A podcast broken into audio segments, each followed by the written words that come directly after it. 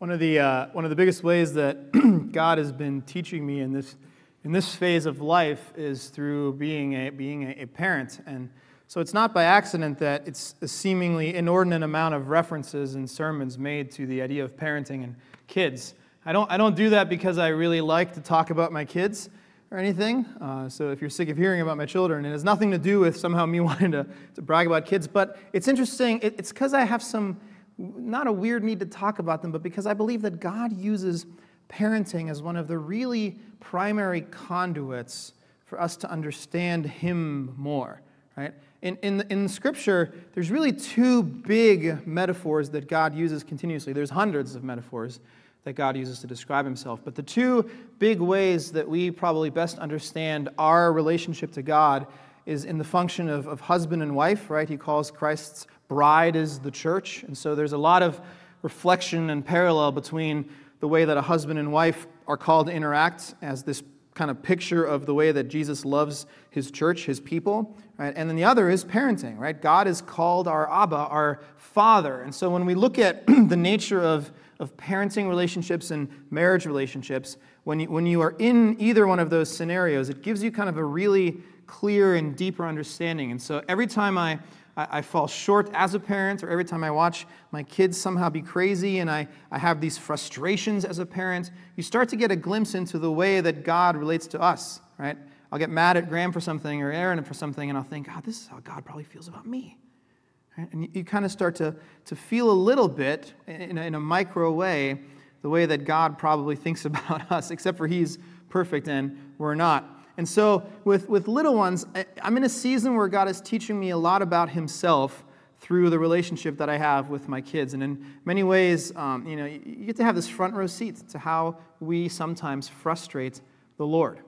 Uh, one of the, the biggest ways that God's been teaching me this lately is this idea of discipline, right? And, and it's when you have to introduce things to your children that appear to be painful but are actually better for them, right? Has that gone well for anyone who's ever been a, a parent? Whether that's a, a punishment or no, you can't have every food that you want, that's a snack when you want it.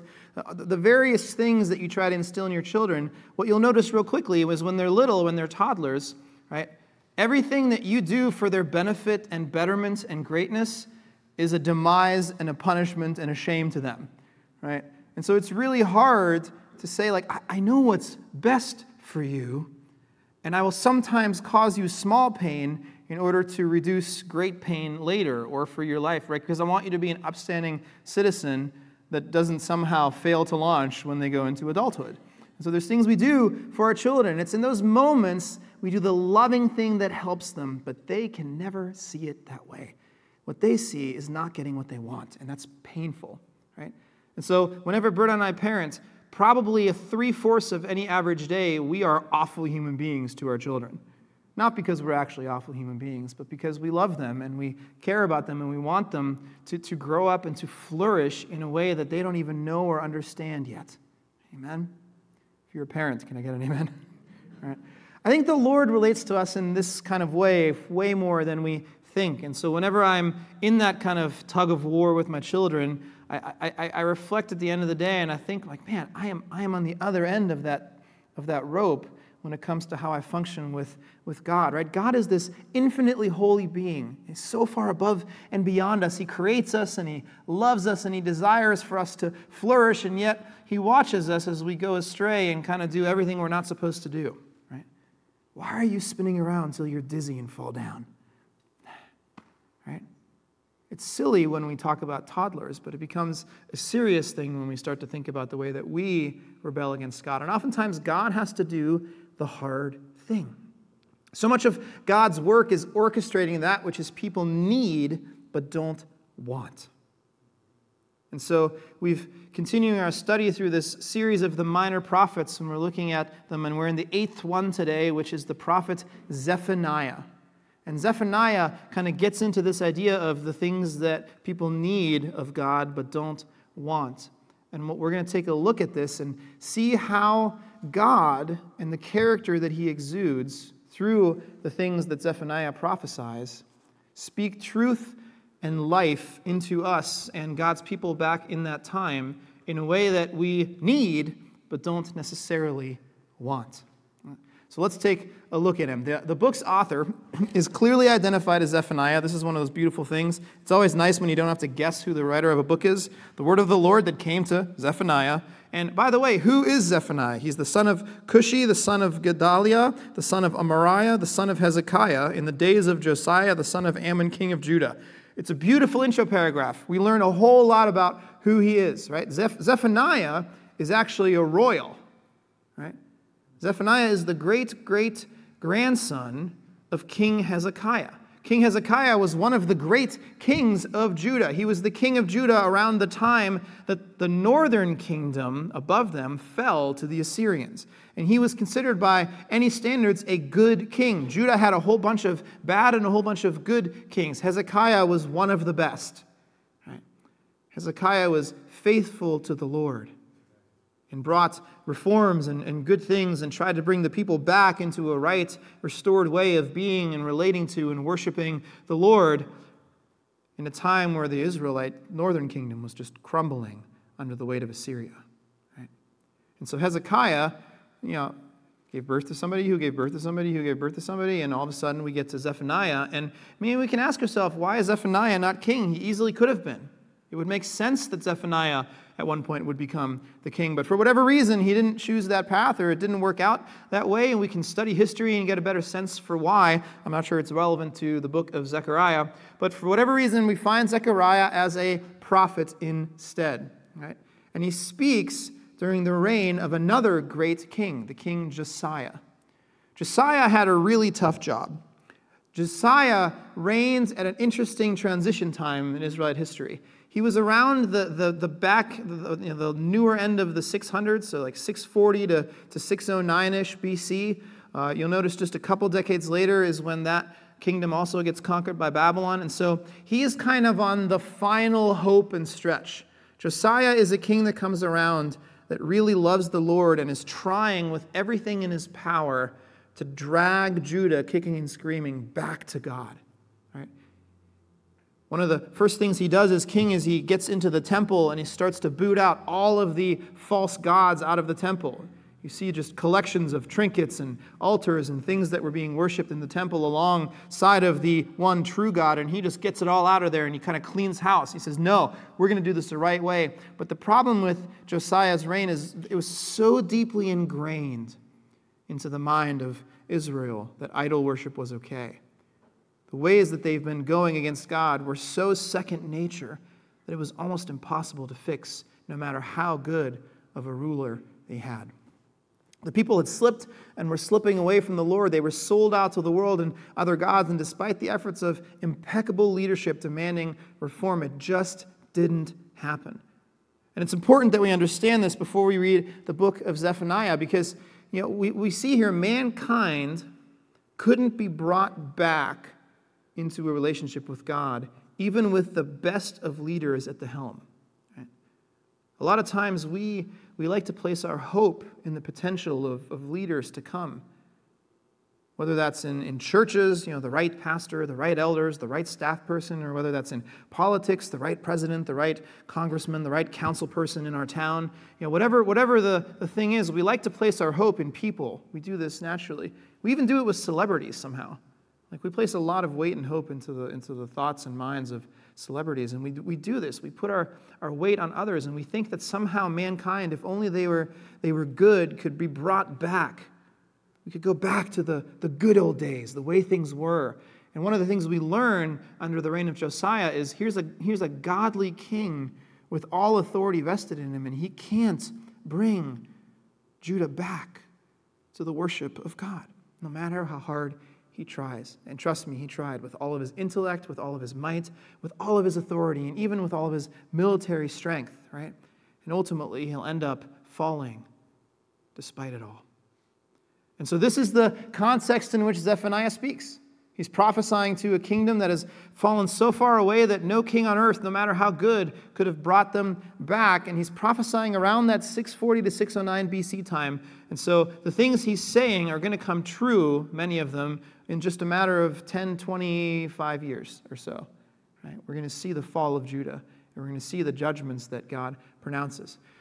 Zephaniah, while he mentions, though, the destruction of um, Judah, which we know comes under Babylon, Zephaniah never mentions Babylon. He never mentions what empire, by what hand the people are going to come to an end and a demise and an exile. And part of why he never mentions that is very intentionally that he doesn't want the people of God to, to somehow operate or function as if their fate rested on the hands of the Babylonians. He doesn't want anyone to be able to say, well, we were doing great, and then Babylon came and ruined us. Where are you, God? He wants to make it very clear that Babylon coming in is the hand of the Lord at work.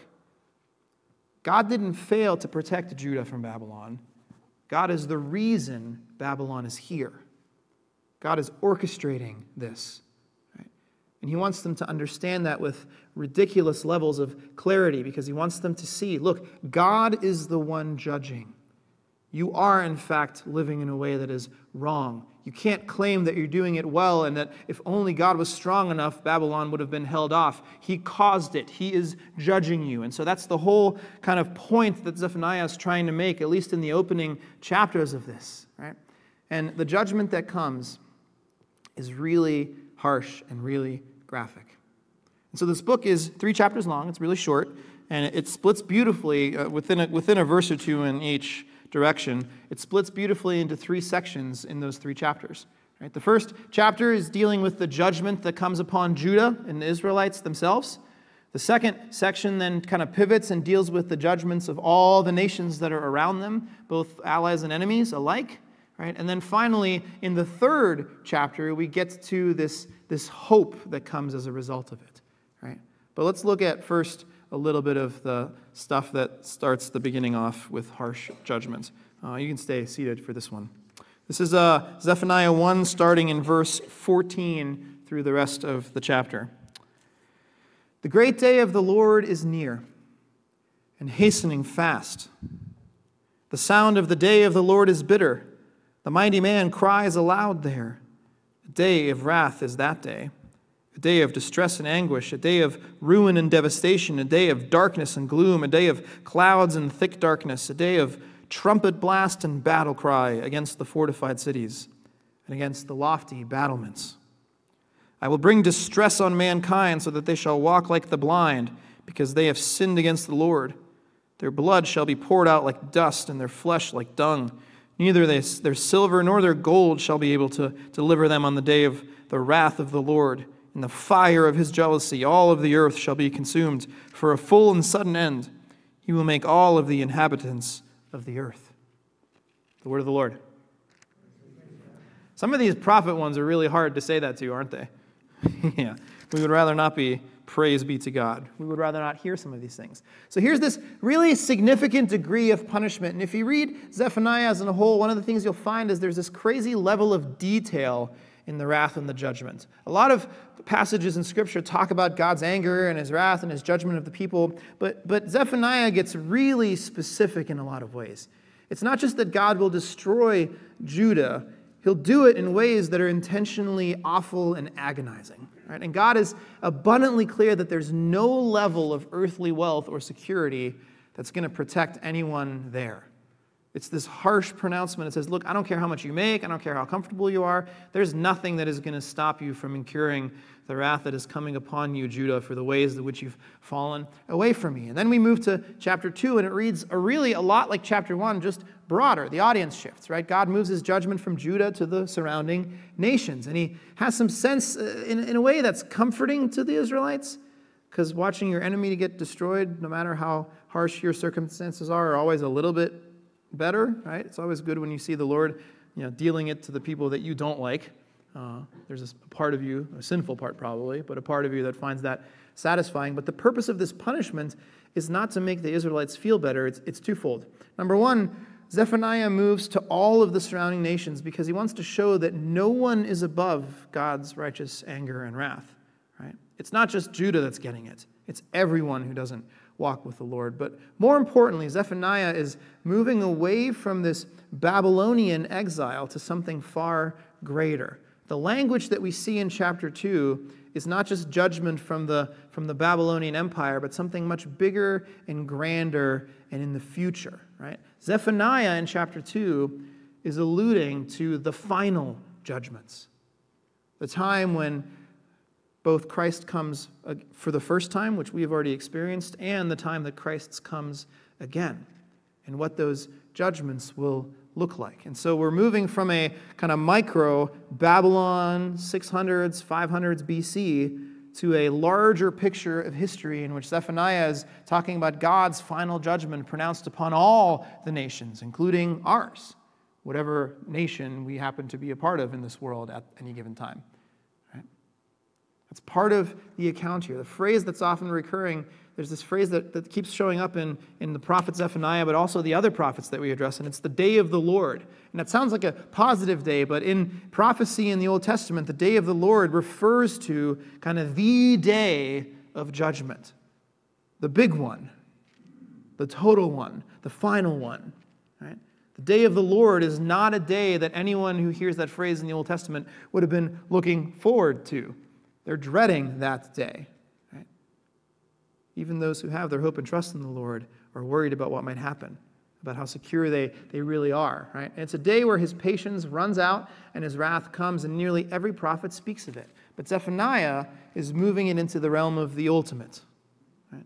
And so by the end of chapter 2, what we have is kind of this desolate wasteland of all things having been judged.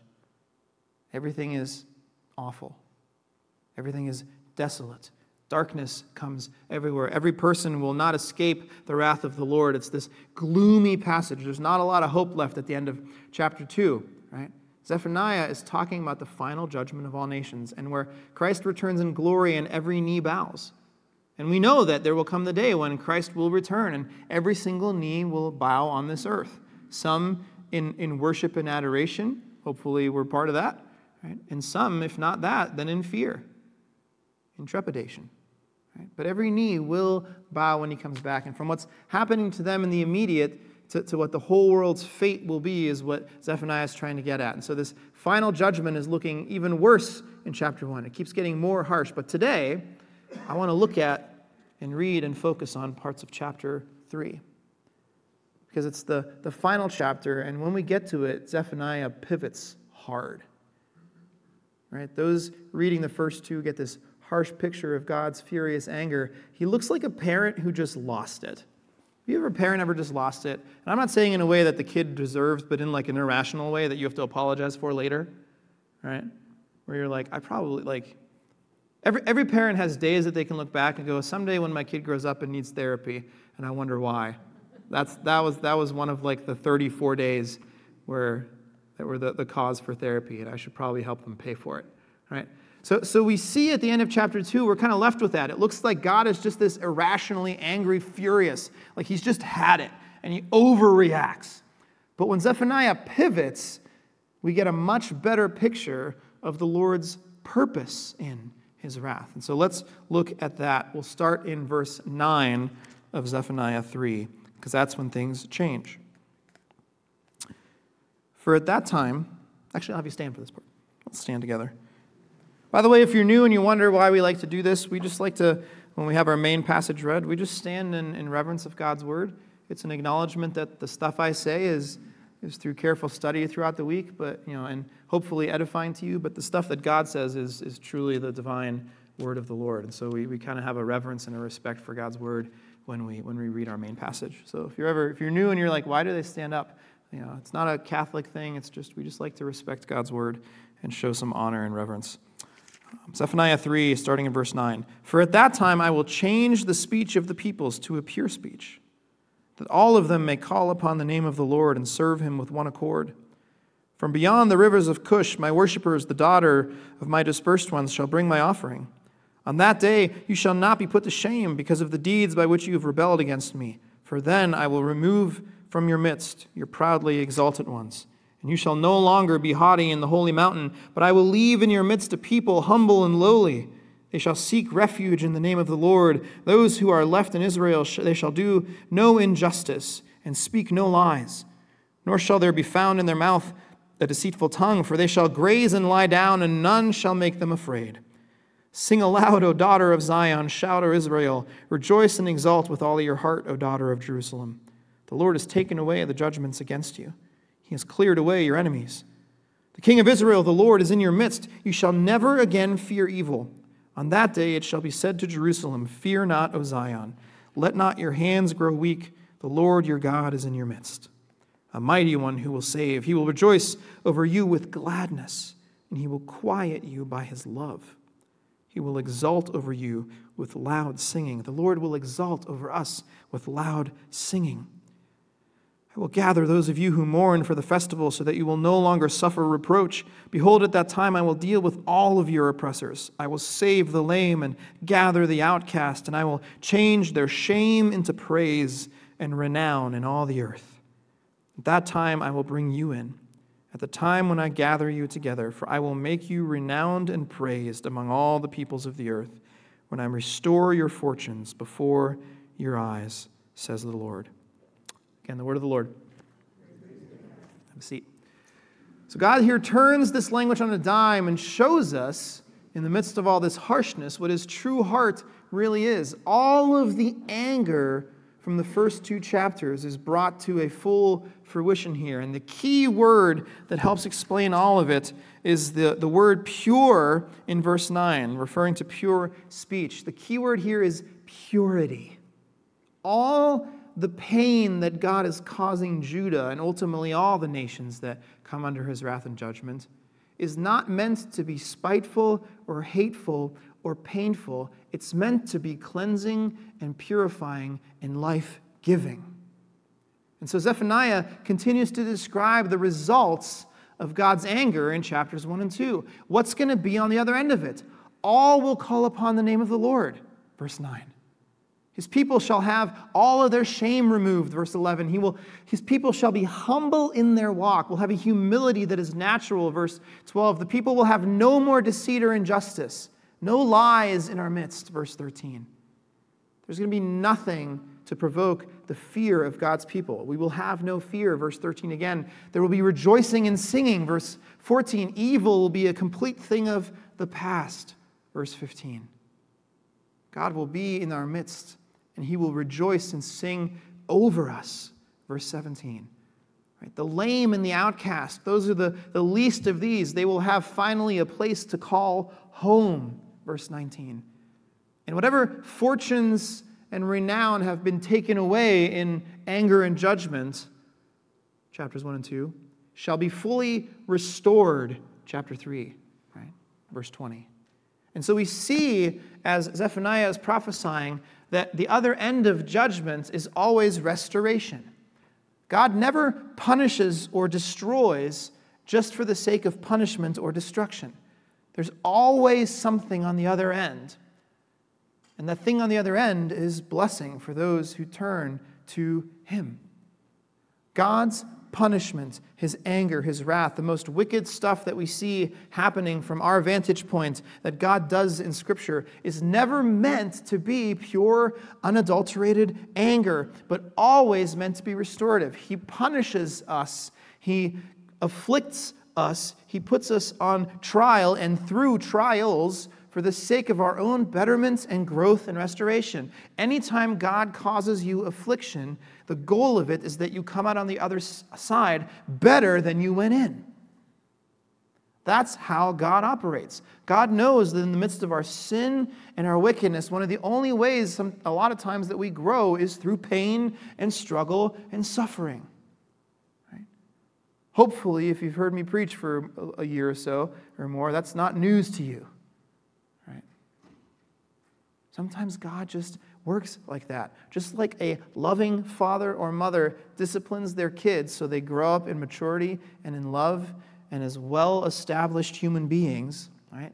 Just like I sometimes have to do things that Graham thinks I'm terrible for, so the Lord sometimes does things to us that we think He's terrible for.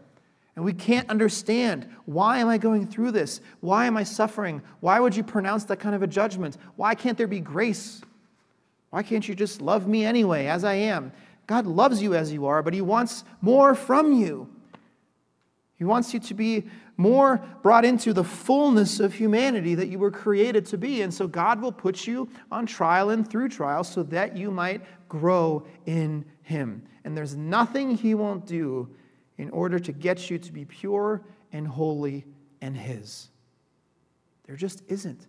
And so the book of Zephaniah is this call to humble submission. It's a call to trust the Lord in all circumstances and when life afflicts us, instead of asking, Why, God, to ask questions like, Where are you in this, Lord? As I'm walking through struggle and pain, and some pain is just the sin of the world, some things just stink, right? But when we walk through the thick of it, when we walk through the muck, can we say, Where are you in this, God? What are you trying to do in me or through me? What are you trying to teach me? How are you trying to shape me? And when we learn to do those things well, we establish a humility, a turning from sin and fleeing from idolatry so that the Lord can start to shape us and use us. It's through asking questions like, Where are you in my struggle and pain, Lord? that we start to truly grow as followers of Christ. The more we learn to do that, the more mature we become. Because when we start to ask, God, where are you?